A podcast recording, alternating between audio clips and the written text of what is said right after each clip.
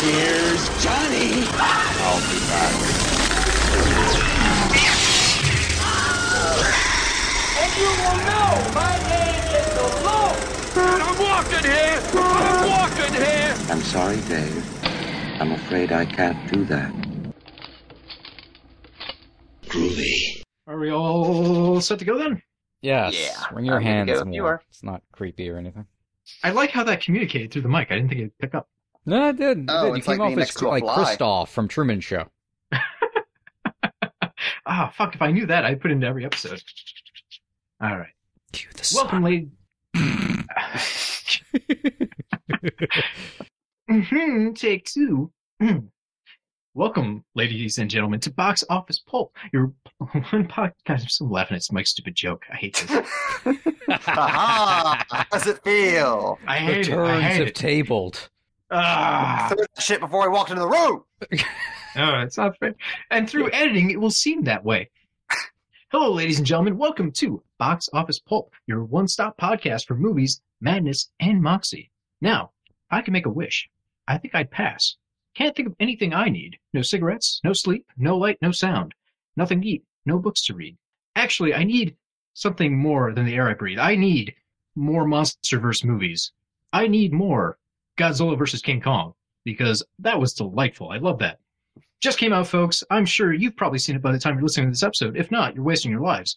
Uh, joining me tonight to talk about the newest kaiju beat 'em up are my co-host Mike. Say hello, Mike. Per the universe and how it just evens out and how it has certain basic building blocks to life and the natural order, which of course we know Godzilla is all about, particularly in this series. Um, this King Kong, for as you know delightful and lovable that he is, will attempt to sexually assault a blonde woman before dying. Thanks, I hate it. Also joining us tonight is my other co-host Jamie. Say hello, Jamie. I'm just happy that I got the main thing I was hoping for out of this movie, which was Kong drinking goo. That's what we all want. I only come to these things for goo. Well, and hover cars. I'm I'm very glad the hover cars were, were a part of More this. hover cars. Ho- Hover cars are good. There should be more hover cars in movies. Like, can we just have movies have hover cars exclusively? I will say, remember all the way back to the return of Godzilla, Godzilla 84, 85, whatever it was. When I first saw that, I was so confused when there were the, the, like the hover tanks that went against Godzilla. And now that's, that's all I want in my Godzilla films. I'm like, they knew what they were doing in the 80s. Just fucking throw in some hover tech. People love it. Anyways, I, I, I think I made my opinion of the movie pretty clear. I had a rip roaring good time. What did you guys think of the film? Are, are, are were you fans? Um, hmm. It was okay. I found it okay. I really like giant monkey punching giant lizard. No, no, Jamie, ahead. uh, permission to treat the witness as hostile. well, no, I feel like Mike and I came uh, out of the movie feeling about the same. I like Godzilla vs. Kong, but with a fairly large asterisk. It delivered on pretty much everything it needed to deliver on, but got to that delivery in a lot of ass backwards ways. uh, uh, kind of left me like a little baffled in some Yeah. regards. It's still overall a movie I would say definitely check out. And there's so much to love inside of it, from the uh, action scenes to the lore stuff. But oof, there there are some head scratching storytelling decisions in this movie that are gonna give me pause for a while. Baffling is definitely the way to put it. I, I think you said it best when uh earlier after we watched which is there's like the stuff I love, I really love, and the stuff I don't like, I really don't like that much. Like there's just baffling decisions that I I don't I don't understand why a bunch of talented people went in certain directions. It's not that events are bad. I just don't understand editing choices or storytelling choices that for me make it the weakest of the of the monster verse, the monarch verse, legendary verse, however the fuck you want to call it in any particular article, because no one's decided on a name. Um, I think it's Monarch is it's Monkey weird. verse. I like monarch verse. Monkey, monkey, Monkey, monkey, monkey. monkey, monkey. I wish someone chanted Monkey. that at some point. Uh, thank you, James. It was me. I was in my house chanting that the whole time. Like, get back up, Kong. Yeah, it's it's very schizophrenic in that way, where it's like it's a film where whenever it's firing on all cylinders, you're like rising out of your chair cheering, and whenever it's being wonky, you're just kind of looking at your phone and wondering like, what? Why did this become a Transformers sequel for twenty minutes? A lot of the human stuff, I, I actually generally don't rag on human stuff with kaiju movies, and particularly with MonsterVerse stuff. I I've actually defended Edwards' uh, Godzilla human plot quite a bit. Not that I think it's good or, or great, I should say. I think it's poorly handled and most importantly miscast. Um, I absolutely adore the human element of King of the Monsters, and I generally am very apologetic for the human story in kaiju movies in general. I think there is a hump that needs to be getting over where we rely less on the human element, but it's something that has to be there because, you know, stories exist. So you kind of need something that does a story. And I'm sorry, but you can't really actually have it sounds fun on paper. But you can't actually just have Godzilla punch another monster for two hours straight. I mean, I would watch it, but that's not actually a movie. Um, but I do think there are better ways to handle it than how it was handled here, where, as you said, did remind me a lot of Transformers 1. Um, it was written a little bit better, but I just, my, the main thing I keep coming back to in regards to what I don't like about Godzilla versus Kong is over complication. It's just such an overly unnecessarily complicated film with too many characters. It's not that not them being there that bothers me. I'm not one of those people. Because there was a huge cast in King of the Monsters, and I honestly love all of them. I'll watch that movie for the human element. I am befuddled by a lot of the decisions with the human plot as far as this goes, but there's a lot in regards to it I like as ideas and conceptions, but the execution of them I'm not a fan of. Yes, but Cody, outside, fine. Ah, I mean, I have snide remarks, so I'll hide those. Uh, mostly, like we haven't gotten into specifics, so it's tough to to say I disagree or agree with any specific thing. I think most of the critiques I've heard about the film so far, I can't say are wrong. You know, people that complain, oh, the film is dumb, I, I can't necessarily agree with. I mean, full on spoilers here. It, it ends with one of the human characters dumping a uh, flask of alcohol on a computer terminal, which disrupts Mecha Godzilla from being able to do his final move. I mean, you have to realize at a certain point that it's going to break certain audiences when you get to moments like that, and other people are going to go, "Okay, that's." I'm almost certain intentionally dumb. Like Well, so everyone many- understands computers don't quite work that way. Well, it just seems moments like that seem like they belong in a movie from about 13 years ago. Like this, uh, like the, the fact that there is a "we have to hack Mecha Godzilla" sequence here, which ultimately doesn't affect that much. It's like it's not that there this movie has a lack of positive qualities. It's that all the stuff that's absolutely fantastic about it gets weighed down with a lot of chuffa in the screenplay. And I, I came away feeling like this was a really, really great script that got noted over and over and over again. And when you look at the writing qu- credits, it's kind of a clusterfuck there. So I could very easily see that happening. A lot of cooks in the kitchen. there are certain parts where I think there there was maybe additional footage done, and they had to smooth over things quickly by cutting here and there. Uh, one of the things I thought was a little off was after the first Godzilla versus Kong battle, where they decide, what if we just helicopter Kong in, and then they cut to the Antarctic and Kong's in a net. It feels like somehow that must have been a fix later because it just feels so jarring compared to everything else. I mean, it does kind of invalidate the entire idea of like, why did we put him on a cruise ship in the first place? Like putting him on a a, a battleship that they know is going to intercede with Godzilla seems like a poor idea. Look, Wingard wanted to do the boat and the balloon lift. You have to do it for it to be Godzilla versus Kong. I respect that at least. Well, the thing is, I don't even mind it because we still get the whole boat battle, which is fantastic. I mean, obviously it was kind of ruined for marketing because they had to give us something. So they It's gave us the majority of the boat fight while hiding a lot of the Kong, uh, Hong Kong fight and not giving us any of the Mecha Godzilla fight. So I, I appreciate what the marketing did. It, it basically just saying, okay, we're going to spoil one third instead of spoiling giant chunks of all three big battle segments. Uh, that said, yeah, I still really enjoyed the boat fight. I love uh, World Weary Kong doing the John McClane dive off the boat. The characterization of Kong in this film is probably the best thing about it. I love the range of emotion they were able to pull off in his face, and there's Yeah. so much character given to him, e- even without the sign language subplot that doesn't quite go anywhere. Well, and for monster action, I love the stuff in this series more than any of the others. Just the the personality they can give to Kong as a thinking adversary for Godzilla. I love little bits where he does a big white haymaker to hit Godzilla. Godzilla is kind of prepared for another haymaker, but because Godzilla is like tensed up for that blow, Godzilla or uh, Kong just shoves him with the shoulder instead and knocks him off the boat.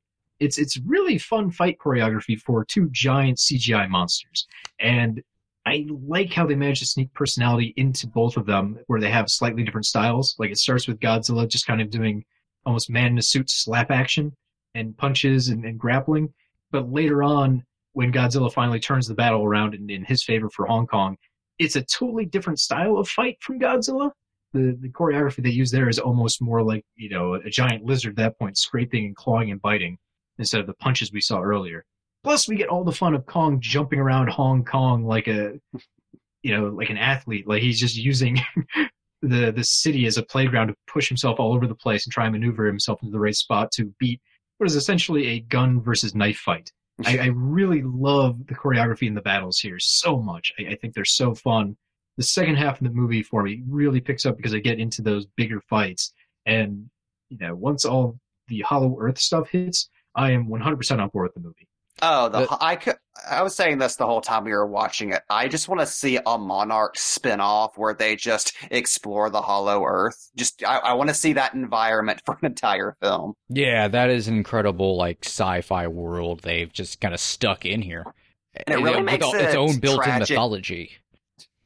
It makes it tragic that we had to rush immediately into Kong versus Godzilla with the Monarch verse wrapping up because God, I would be down for like four or five adventurer Kong movies with him like exploring the savage land and shit.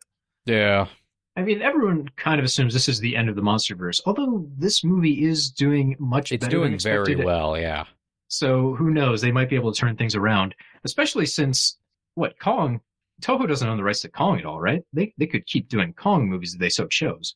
technically, yeah. I mean, they have separated the characters by the end of this film, where Kong rules the underworld and Godzilla owns the the land of man. So they they could really just, if they wanted to, split them off that way and make the entire film about what's happening inside the Hollow Earth, which is honestly probably more interesting, anyways, because there's between King of the Monsters and this film, I think a little bit of a disagreement in terms of what they wanted to do with the lore of the human world. You know, at the end of King of the Monsters, we had this idea that the Titans have returned, and where they go, there's massive ecological growth and, and kind of nature is taking back over the planet. This movie says, eh, well, it's been three years. Things are pretty much back to normal. Godzilla's just in hiding. I was I very, was very frustrated, with that. Yeah, there was a lot of there was more follow up to King of the Monsters than I was expecting, but there was also a lot that I thought would just be naturally built in to Godzilla versus Kong based on hey that was the end of King of the Monsters they knew this was coming so obviously that's there to build into this and it just didn't matter like oh all the other monsters got defeated Yeah. at this point Yeah, that's why uh, I kind of find it frustrating that uh, they missed the perfect opportunity to set up Mecha Godzilla with having him t- having specifically that character defeat all of the other kaiju that were roaming around at the end of King of the Monsters. Considering like uh, that whole story arc was supposed to be about like defeating the Titans once and for all and having like a Titan that works specifically for man which, which is an interesting idea and something that like sets him up as like an an, an arch enemy of Godzilla in such an interesting way. I, was- I, I was, I was disappointed they didn't go more into that stuff because that that would be such a cool uh, escalation of all the themes that were raised in the previous film. Yeah, to me, like that was almost what should have been the main plot. Even if I'm I'm perfectly okay with Mechagodzilla being a surprise reveal, but the concept behind why Mechagodzilla is here is really fascinating by itself, and the fact Serizawa's son is involved, completely wasted. Um, as an inverse to Serizawa's own uh, motivations, uh, being the exact flip side, which you can get all into character stuff with with that. That would be incredibly fascinating, and the fact it's kind of reduced to some dude twirling his mustache essentially is is an odd choice, but I like the idea, and it kind of goes back to humans creating like the A bomb and stuff like that, and creating this aberration to the natural order. It's you know made of metal and machinery and technology, and it's the exact opposite of what Godzilla stands for. I think you could really dive into. Honestly, there's a lot of over analytical stuff you could do here mm-hmm. because the movie isn't isn't trying to make war and peace type statements. But the the general through line I got from the whole thing is one, honestly, the the bad corporation is called Apex. The whole conflict is because Kong and Godzilla both view themselves as the apex villains of the world.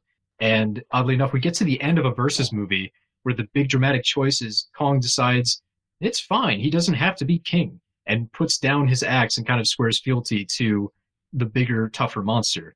Which I, I kind of like. Like Kong in the end chooses pacifism over violence in a versus movie about two It is giant nice, monsters yeah. that fight.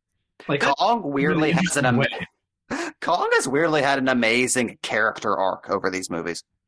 Yeah, it's you can dig too far into it too because it gets a little weird. With one, it starts with Kong essentially trapped by Monarch. They they won't let him leave, so there's the illusion of choice that he's living his best life on the island.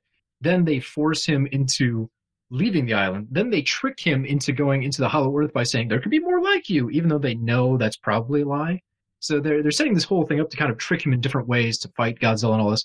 And the only choice Kong gets to make in the film is to not fight. The whole thing he seems designed for is a giant monster whose ancestors apparently were entirely wiped out in a war with Godzilla's ancestors, which is surprisingly beautiful for one of these kind of giant tentpole movies. Oh, definitely. And, I and love that's- Kong in this film so much, and and reasons like that are well, that and him starting off the movie by just scratching his ass and being like, "Hmm, tropical life is okay." Day in the life of Kong is like the my favorite sequence from any movie this year. But I think they did a pretty smart thing, just appeasing all fan bases by one, you center the movie on Kong, who is pretty human-like, so you can do a lot with him. But the Godzilla fans who are adamant Godzilla would beat Kong in a fight still get to say at the end of the day, yes, we were right. Godzilla got to beat Kong. Plus, it has been Godzilla's franchise. This is his third movie. Kong got one. So it, it makes sense that the franchise heavy essentially gets to prevail in the end. Uh, but you give enough for both sides to feel happy with the results, I think. Um, plus, I, I love how they switched this thing around and they made Godzilla the heel in this franchise for the first time. Obviously, we find out that he's not really just destroying cities for the fun of it. But uh, the fact that we bond so much with Kong and then see Godzilla try and take him out first chance he gets and to do everything he can to just destroy Kong, even when he's on a boat in chains, is, is a, fun way of going back to kind of some Godzilla roots and making him the bad guy for a big chunk of the movie. I did really like that. My my only complaint with that is there was no since they didn't use Madison in this way, there was no like Godzilla advocate character speaking like, you know, Serizawa did previously, kind of speaking for what's going on with Godzilla or trying to understand Godzilla more uh, as to why he's suddenly done this heel like perceived heel move. That makes sense. Like there's this aberration apex predator out there the humans are creating and he needs to stop it. It's completely in line with his personality as it's been presented these last few mo- movies. So uh, I would have liked to have seen a little bit more than that. Godzilla takes such a back seat character wise. Well, we get the, the whole podcast three kind of going through and exploring the mysteries of this. So I feel Oh, like boy. we got enough. Mhm. Yeah, I mean, I the just three of them going through the whole thing, basically saying, "Hey, there's got to be more about Apex technologies or whatever." That uh, I like the this. concept of uncovering a mystery of Apex. I do not like anything about how that plot is put together. Yeah, I honestly think you could have saved the movie a lot of plot legwork by just having uh, Maddie just with the main Kong group, and just still eh, you could still like have a mystery aspect along with that. And uh, it it felt very odd to divorce the Kong characters and the Godzilla characters like that, especially whenever the Godzilla characters weren't really doing Godzilla related stuff outside of like investigating Apex. I, I don't think for me, I don't think putting them to. I think keeping them separate would be good, and having like this Kong e- side and this Godzilla side. Maddie should have been the one driving that. The the, the podcast character stuff doesn't really work for me at all. Um, and it takes and it just makes Maddie just kind of there, which is strange. Yeah, I'm not sure why Anthony Anderson from Transformers is randomly into this. Um, It's the know, exact same fucking character. her having a friend there that doesn't add anything either was very strange. Uh, It it takes a lot away from Maddie as a character, who I think is a really good character. You Yeah, could it's have very had, strange that they didn't employ Kyle Chandler like in in that yeah, role. employ like, him more, have all. him with the Kong group, so that way the two of them, that's when things can converge, maybe, or any number of things. Uh, I just think there's a better way to handle that. It's especially strange like that. We need to hack into Mechagodzilla stuff. Is pretty much, oh shit, uh, they found Mechagodzilla. Their plot's over now. We have to still keep them involved because these are main characters. Have them do busy work. I think there's a slight amount of deconstruction to the human sidekick characters in a kaiju film going on. Like Julian Dennison's character is useless. The movie doesn't try and hide this from you. They don't try and make you think he's great. He says it himself, like I'm smart, but I'm also a, like a high schooler, you know, like high school smart. So I'm in over my head for this whole situation. I, I kind of enjoyed that aspect of these characters are really humans who know very little, and in the grand scheme of things, of two you know, building size monsters fighting. how how much of an impact can they truly have? I like the uselessness of those guys and how weird and fruitless it is for them to try and intercede in, in matters. Especially since the bad guy's whole thing is I'm manufacturing conflict because I want to be important. I want to stop Godzilla. I want to stop everyone else. I want to be the apex. I think there's that whole idea of who is the most powerful, who's in charge, who's influencing things. Not necessarily well written into the plot or dragged to the forefront, but I think it's an undercurrent that kind of flows through most of these guys that was thought of at some point when they were putting them in. Oh yeah, again, like uh, like all the all the building blocks are there. It's just they're assembled in some very ass backwards ways uh, at at various points, which which is which is frustrating because I don't want it to come across like uh, like Mike and I are even really downing the film because holy shit is this entertaining whenever it's working well. I mean, there there were parts like when they discover Mechagodzilla's brain is King Ghidorah's skull that is connected through, through a human being through uh, te- uh, telepathy. That they know intuitively. That's just a weird enough detail that I am 100% for. If you go back and watch Showa era Godzilla, they were filled with very silly, weird out there concepts, and It's I'm not all the- for that it's when not they make the their way into giant concepts new that- films.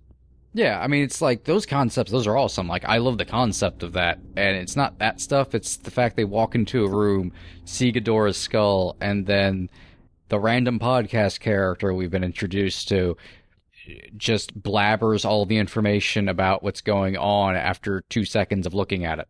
It's just Which is odd when you have two villain characters. And Yeah. You also have two villain characters from Apex with the other group who could also give that exposition. Again, it, just, it, it comes across like a lot of like lashing different drafts together or like rewriting to pave over a plot hole that was created by something else being there. It just, it, it's all very busy in a way that's very unnecessary and detracts from the the best moments of the movie, which are simple in nature. Like this movie is outstanding whenever it's keeping things simple. And Yeah. so, which is definitely Wingard's strength as a director as well.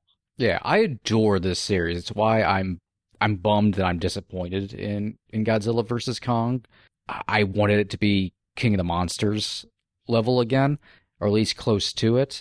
But while those movies went for simplicity, um, something got lost in translation. It's weird watching the other two and then getting to, or or or I guess the other three, and getting here and people are talking almost exclusively in like exposition because there's so much that has to be gotten out due to the lack of simplicity.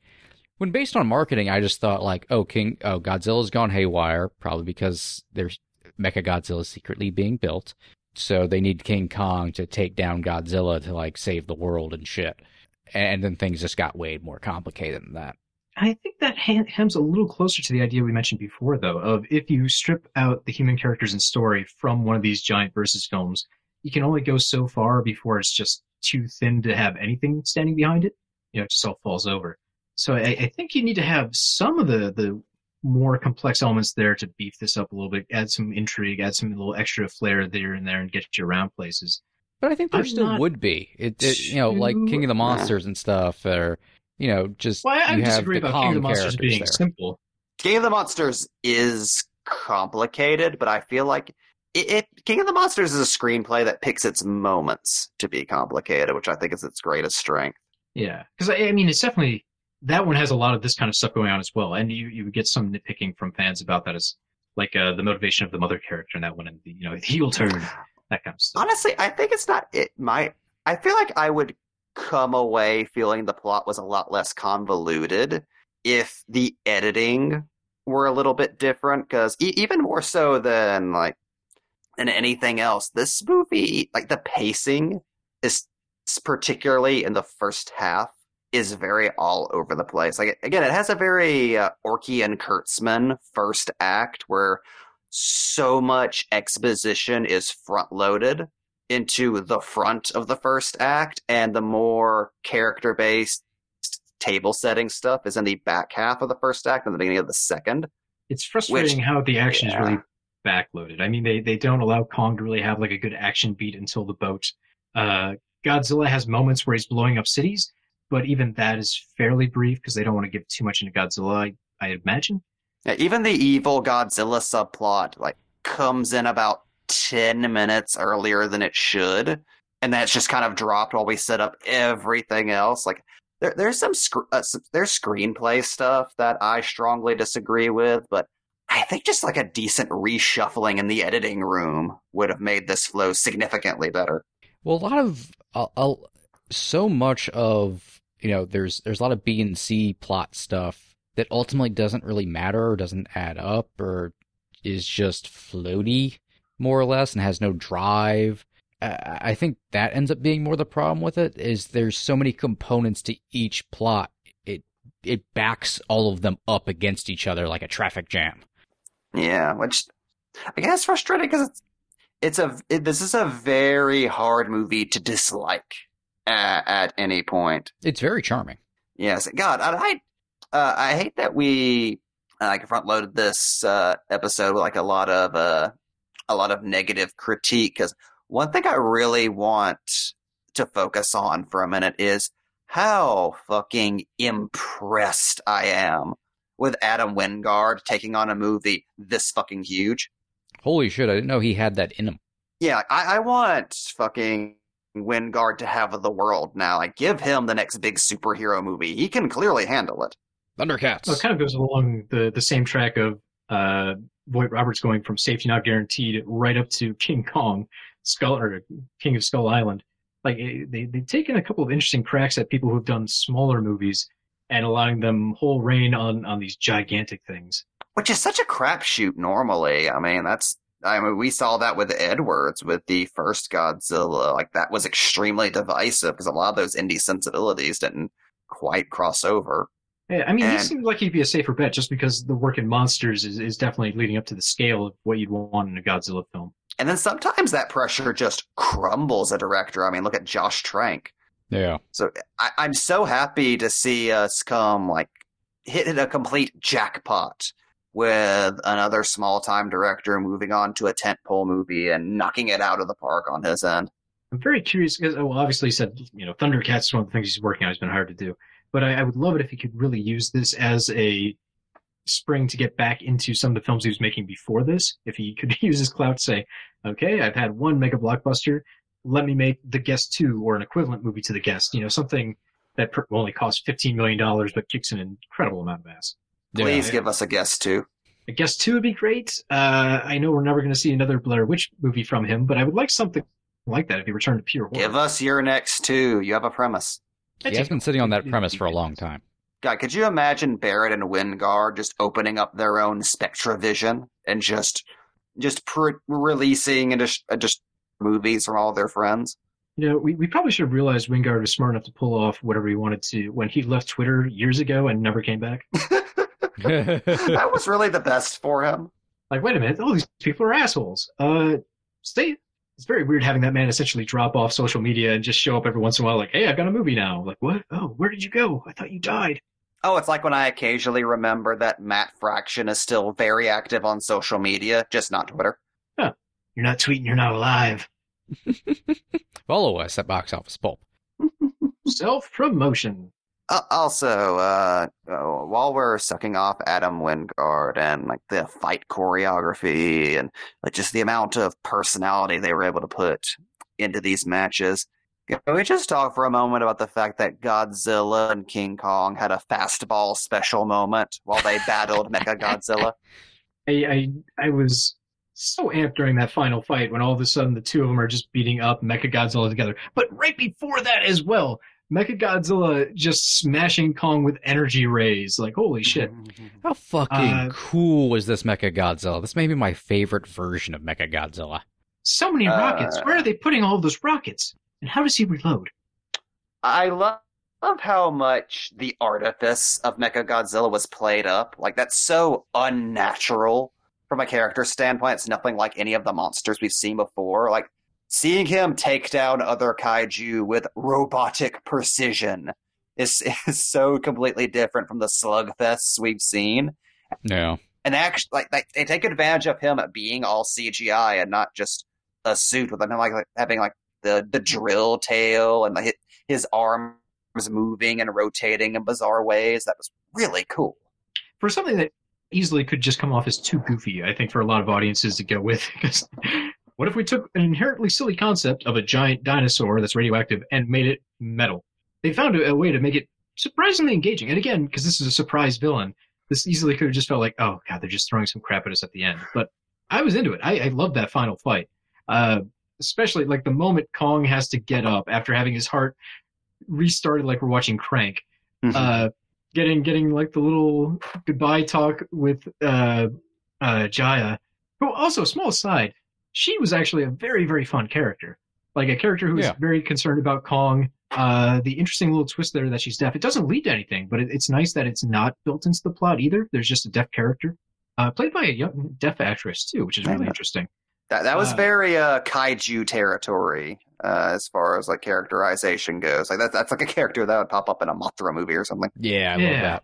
So we get their like little tear breaking moment where she's you know be careful, come back, and uh, it, Kong has to pop his shoulder back into place by slamming it into a building a couple of times. That might be the the best moment in this entire film. I think Kong is always at his best and one of my favorite monsters because he's always kind of gotten that level of weird little humanity thrown at him. Like even the original King Kong, where after he defeats the the T Rex, he just starts fucking around with the jaws. Hmm. those those little extra bits of character go so long into making that a real real character on screen. And for God's uh, King Kong, God damn it, I, I just I'm so excited about them making him feel like just an old worn down action hero who's getting called into the shit again. Yeah, yeah, it's uh, like e even with the CGI on Kong not looking the best sometimes, because good lord, is fur difficult to animate.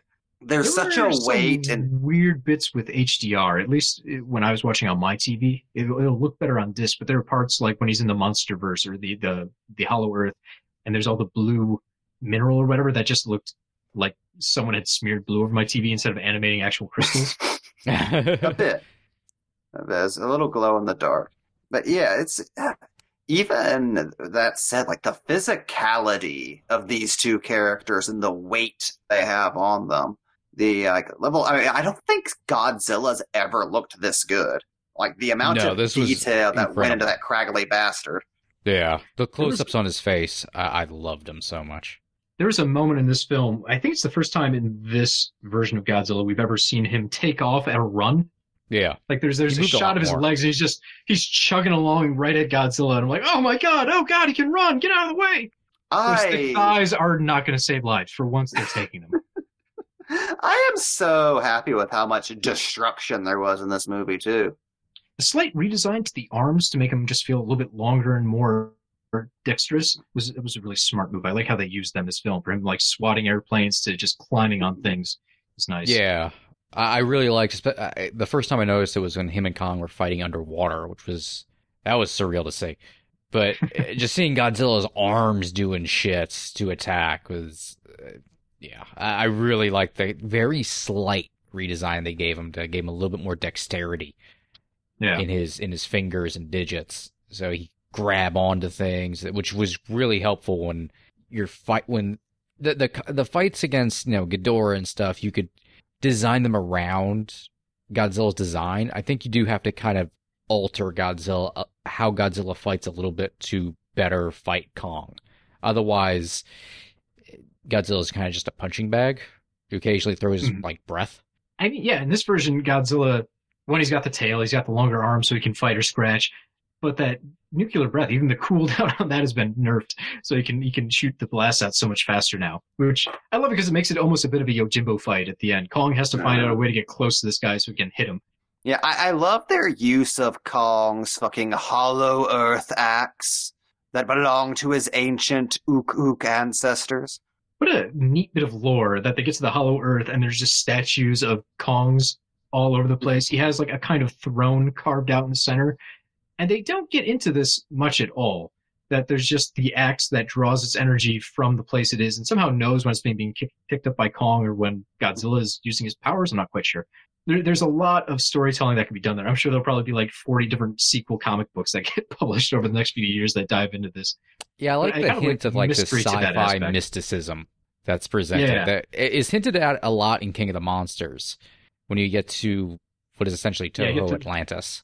Yeah, you get the rival version of that with Godzilla's followers, and then you have Kong's followers in his section of the Hollow Earth. Yeah. it was really cool seeing that very like intentional mirror of Serizawa in underwater at Atlantis in King of the Monsters and uh, Kong approaching uh, that altar in the Hollow Earth. Like, yeah, it's th- th- there's there's so many just quiet, beautiful moments, particularly in the back half of this movie, that I think really make it more than the sum of its parts. I mean, I was never expecting to walk into a Godzilla versus Kong movie and have them have a section where King Kong loses gravity while he's floating around statues of his ancestors. Like that, that's wonderful. I, I, I, I was very surprised and charmed by moments like that. And then I also got stuff I expected, like King Kong uh, destroying one of the villains by crushing her hover copter, and that that was a blast. Shoving say- that stick down Godzilla's mouth. the uh, the moment where uh, uh, what's her name? Maia Simmons I, I think is the character uh, the the daughter of the villain gets in her hover plane to try and leave after sending the magic formula to the magic energy to her dad. And Kong just grabs the the hovercopter before it can go down the hole to go back to Hong Kong and that look of oh shit as as Kong kind of looks at the the copter squints at it and see what's inside just just squishes the thing kills everyone inside there's a an extremely beautiful explosion. The effects on that explosion, I, I think all the money went to that one particular explosion. oh, I was, I was, I was out of my chair. I love that brief little segment there. Uh, I mean, if you're gonna kill a bad guy, just squash him. It's fun. Everyone loves it when a bad guy just gets squished by a giant monster. That's the whole point of introducing a giant foot into your movie. Pretty much. Uh, I think Rampage, to take a small segue, does this very well. There's there's a lot of uh, asshole characters in that film who just get squashed or devoured in one bite, and it, it's wonderful every time it happens in that film. Also, can, can we all just appreciate the fact that there's one version of King Kong that has a happy ending? I never would have expected a Kong versus Godzilla film, especially this one from the trailers, to end the way it did. It really seemed like they were setting it up where, well, one of them's got to die. This is the end of the franchise. Either Kong's going to take over the reins and he's the new king of Earth, or Godzilla's going to take Kong down and make it a tragedy, because Kong is always a form of tragedy. And instead, no, they, they kind of come to grudging friendship. Kong goes to live his days out back in his homeland, gets to wake up every morning, scratch his ass, go take a, a waterfall shower, go listen to the Hollies. What a life. Hey, I I've already intimated that's still probably going to happen. Monkey. Monkey, monkey. I can't wait until someday from now they do a sequel series, and that's that's exactly how they get Kong out of the Hollow Earth. There's just a bunch of people above ground just crying over the corpse of a giant, probably not Godzilla because he'll be owned by Toho, but just a giant Godzilla shaped hole in the ground. Just, just calling for Monkey to come back and save them from whatever new dangers there are. We could He lifts he, he lifts up like Bruce Wayne out of the Batcave at the beginning of Dawn of Justice. What I'm saying is, I want more Kong. Just keep pulling this guy out of retirement. He's too old for this shit, but it doesn't matter. We can keep getting Lethal Weapon movies forever. We can keep getting Kong movies forever. It's fine. Do a See, prequel I- I- to this one though, where we proper properly introduce to these characters, where the storm know, I hate- overtakes Skull Island. I- I'm so sad that uh, again. I just wish Skull Island weren't so diver- divisive, and we could have gotten like four of these fucking King Kong movies leading up to Godzilla versus It would have Kong. been really cool, yeah. Because God, I just want to see an adventure franchise of Hellboy Kong and his scientist friends just exploring shit. Because seeing King Kong in sci-fi environments is so fucking cool. Yeah, and you can do a Very lot more with King Kong on like a personal level than you can with Godzilla. That at least, you know, throwing in Godzooky. Look, we can always save Mecha Kong for the sequel. Ah. Well, let's see. You, this movie introduces the sign language aspect, which leads to like potential characterization and character arcs for Kong in the future. There's so much to work with. He's the learning monkey. He knows what he's talking about. Monkey. Anyways. Monkey. Monkey. Monkey, Monkey. monkey, Monkey. Oh, Monkey. sorry. I just saying monkey. Just Oh, oh. I don't. I didn't like participating in that when he goes to the end. yeah. I'm sorry. awful. Just awful. I'm on a lot of Percocet. Good. Anyways, folks, I'm going to shut this podcast off, immediately go watch this movie again, and then follow up with Pacific Rim One. And I'm just gonna. I'm gonna live in that that world. Same universe. Same universe. Why not? GDT said he would like to have Godzilla fight uh, the the Pacific Rim uh, Jaegers. It- it- Probably unlikely. Could still happen. We it's all legendary. we nearly got there. I mean, what is the mech Mecha Godzilla tech than just early Jaeger shit? It's it seems pretty darn close. Until Ghidorah I took mean, that's- over, proving once again that he's Satan. You can't trust Ghidorah. He's evil incarnate. He's an alien. Don't use alien brains for mecha robots.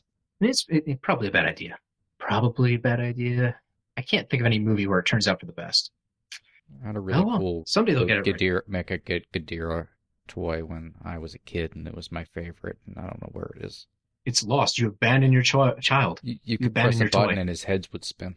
Wouldn't that just make him throw up? Yes, that was the fun. That's how you defeat him. well, the trick is you hit his weak spot and he vomits everywhere. It's awful. oh God, which head's gonna vomit next? Oh, it's the middle one now. what a terrible toy for children. Was oh, pretty God, bad, but there I are little loved it. villagers inside. I like Ghidorah. Also, I, I mean, if if if Ghidorah threw up, let's consider the science here. Ghidorah is how many stories tall? That vomit's going to hit terminal velocity coming down, and Ooh. Ghidorah throwing up isn't just going to be like when you and I throw up and it's a couple ounces. This is going to be hundreds of hundreds of pounds, more than hundreds. It's going to be oh, it eviscerate tons you. of vomit. And Oh, even if you survive swallowing. a hit, it's stomach acid. It'll melt you. Imagine him just vomiting up an entire military cemetery. Oh, that's offensive. Support the troops. I don't know. Ghidorah ate a lot of military guys in the last movie. Anyways, folks at home, uh, a little bit of homework. You should go home and look up how much a cow can vomit. You'll be stunned. Oh, I thought you were going to say Look- go back and count how many military guys Ghidorah has eaten over the course of his long filmic career. That'll be our next contest. Whoever guesses it right, uh, we'll have to trust you because I'm not going back and rewatching all of them and counting. But whoever gets it right, we'll we'll probably not do anything for. I, I don't know. We'll We're find that kind of something. If you if you actually go out and do this, we'll get you something. We'll find something to send you, but you have to do it. That's right. It Folks, has to get be all of his appearances. Michael will slip you twenty dollars and tell you how to buy something nice. folks, if you would like to come through more of our episodes to see if there are stupid challenges you could probably lie to us about in order to win like a yo-yo, I don't know what we give away for prizes. You can find more of us under Box Office Pulp on Stitcher, iTunes. Uh, I always forget where we're on. Besides that, is it is it Amazon Music, Google Play?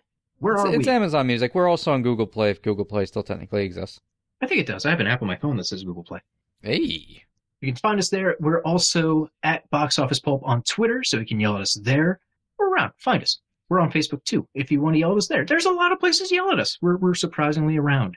Always listening. BoxOfficePulp.com. BoxOfficePulp.com. Send us news. Thank you for joining No. us.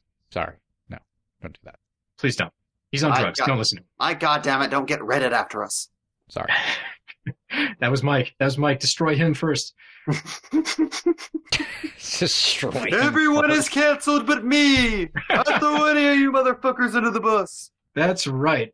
I will drive the bus personally. I have the receipts. Anyways, I think that's a wrap. Get the hell out of here, folks. Monkey. And like that, he's gone. Just imagining Cody screaming "T" while throwing in- incriminating documents at people. Cody, those were the only copies. Oh no, could you hand those back? I need to. No, my precious T. Yeah, don't put them in the fire. But seriously, I'm glad Godzilla won. Fuck Godzilla. I'm gonna tell him you said that. That is an American hero you're talking about.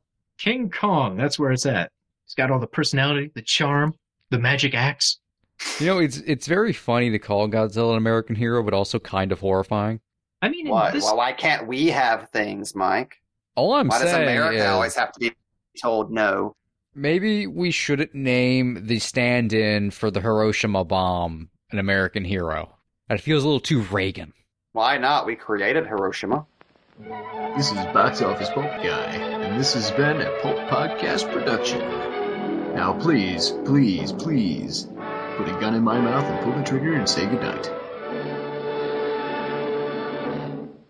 And now, on with the show.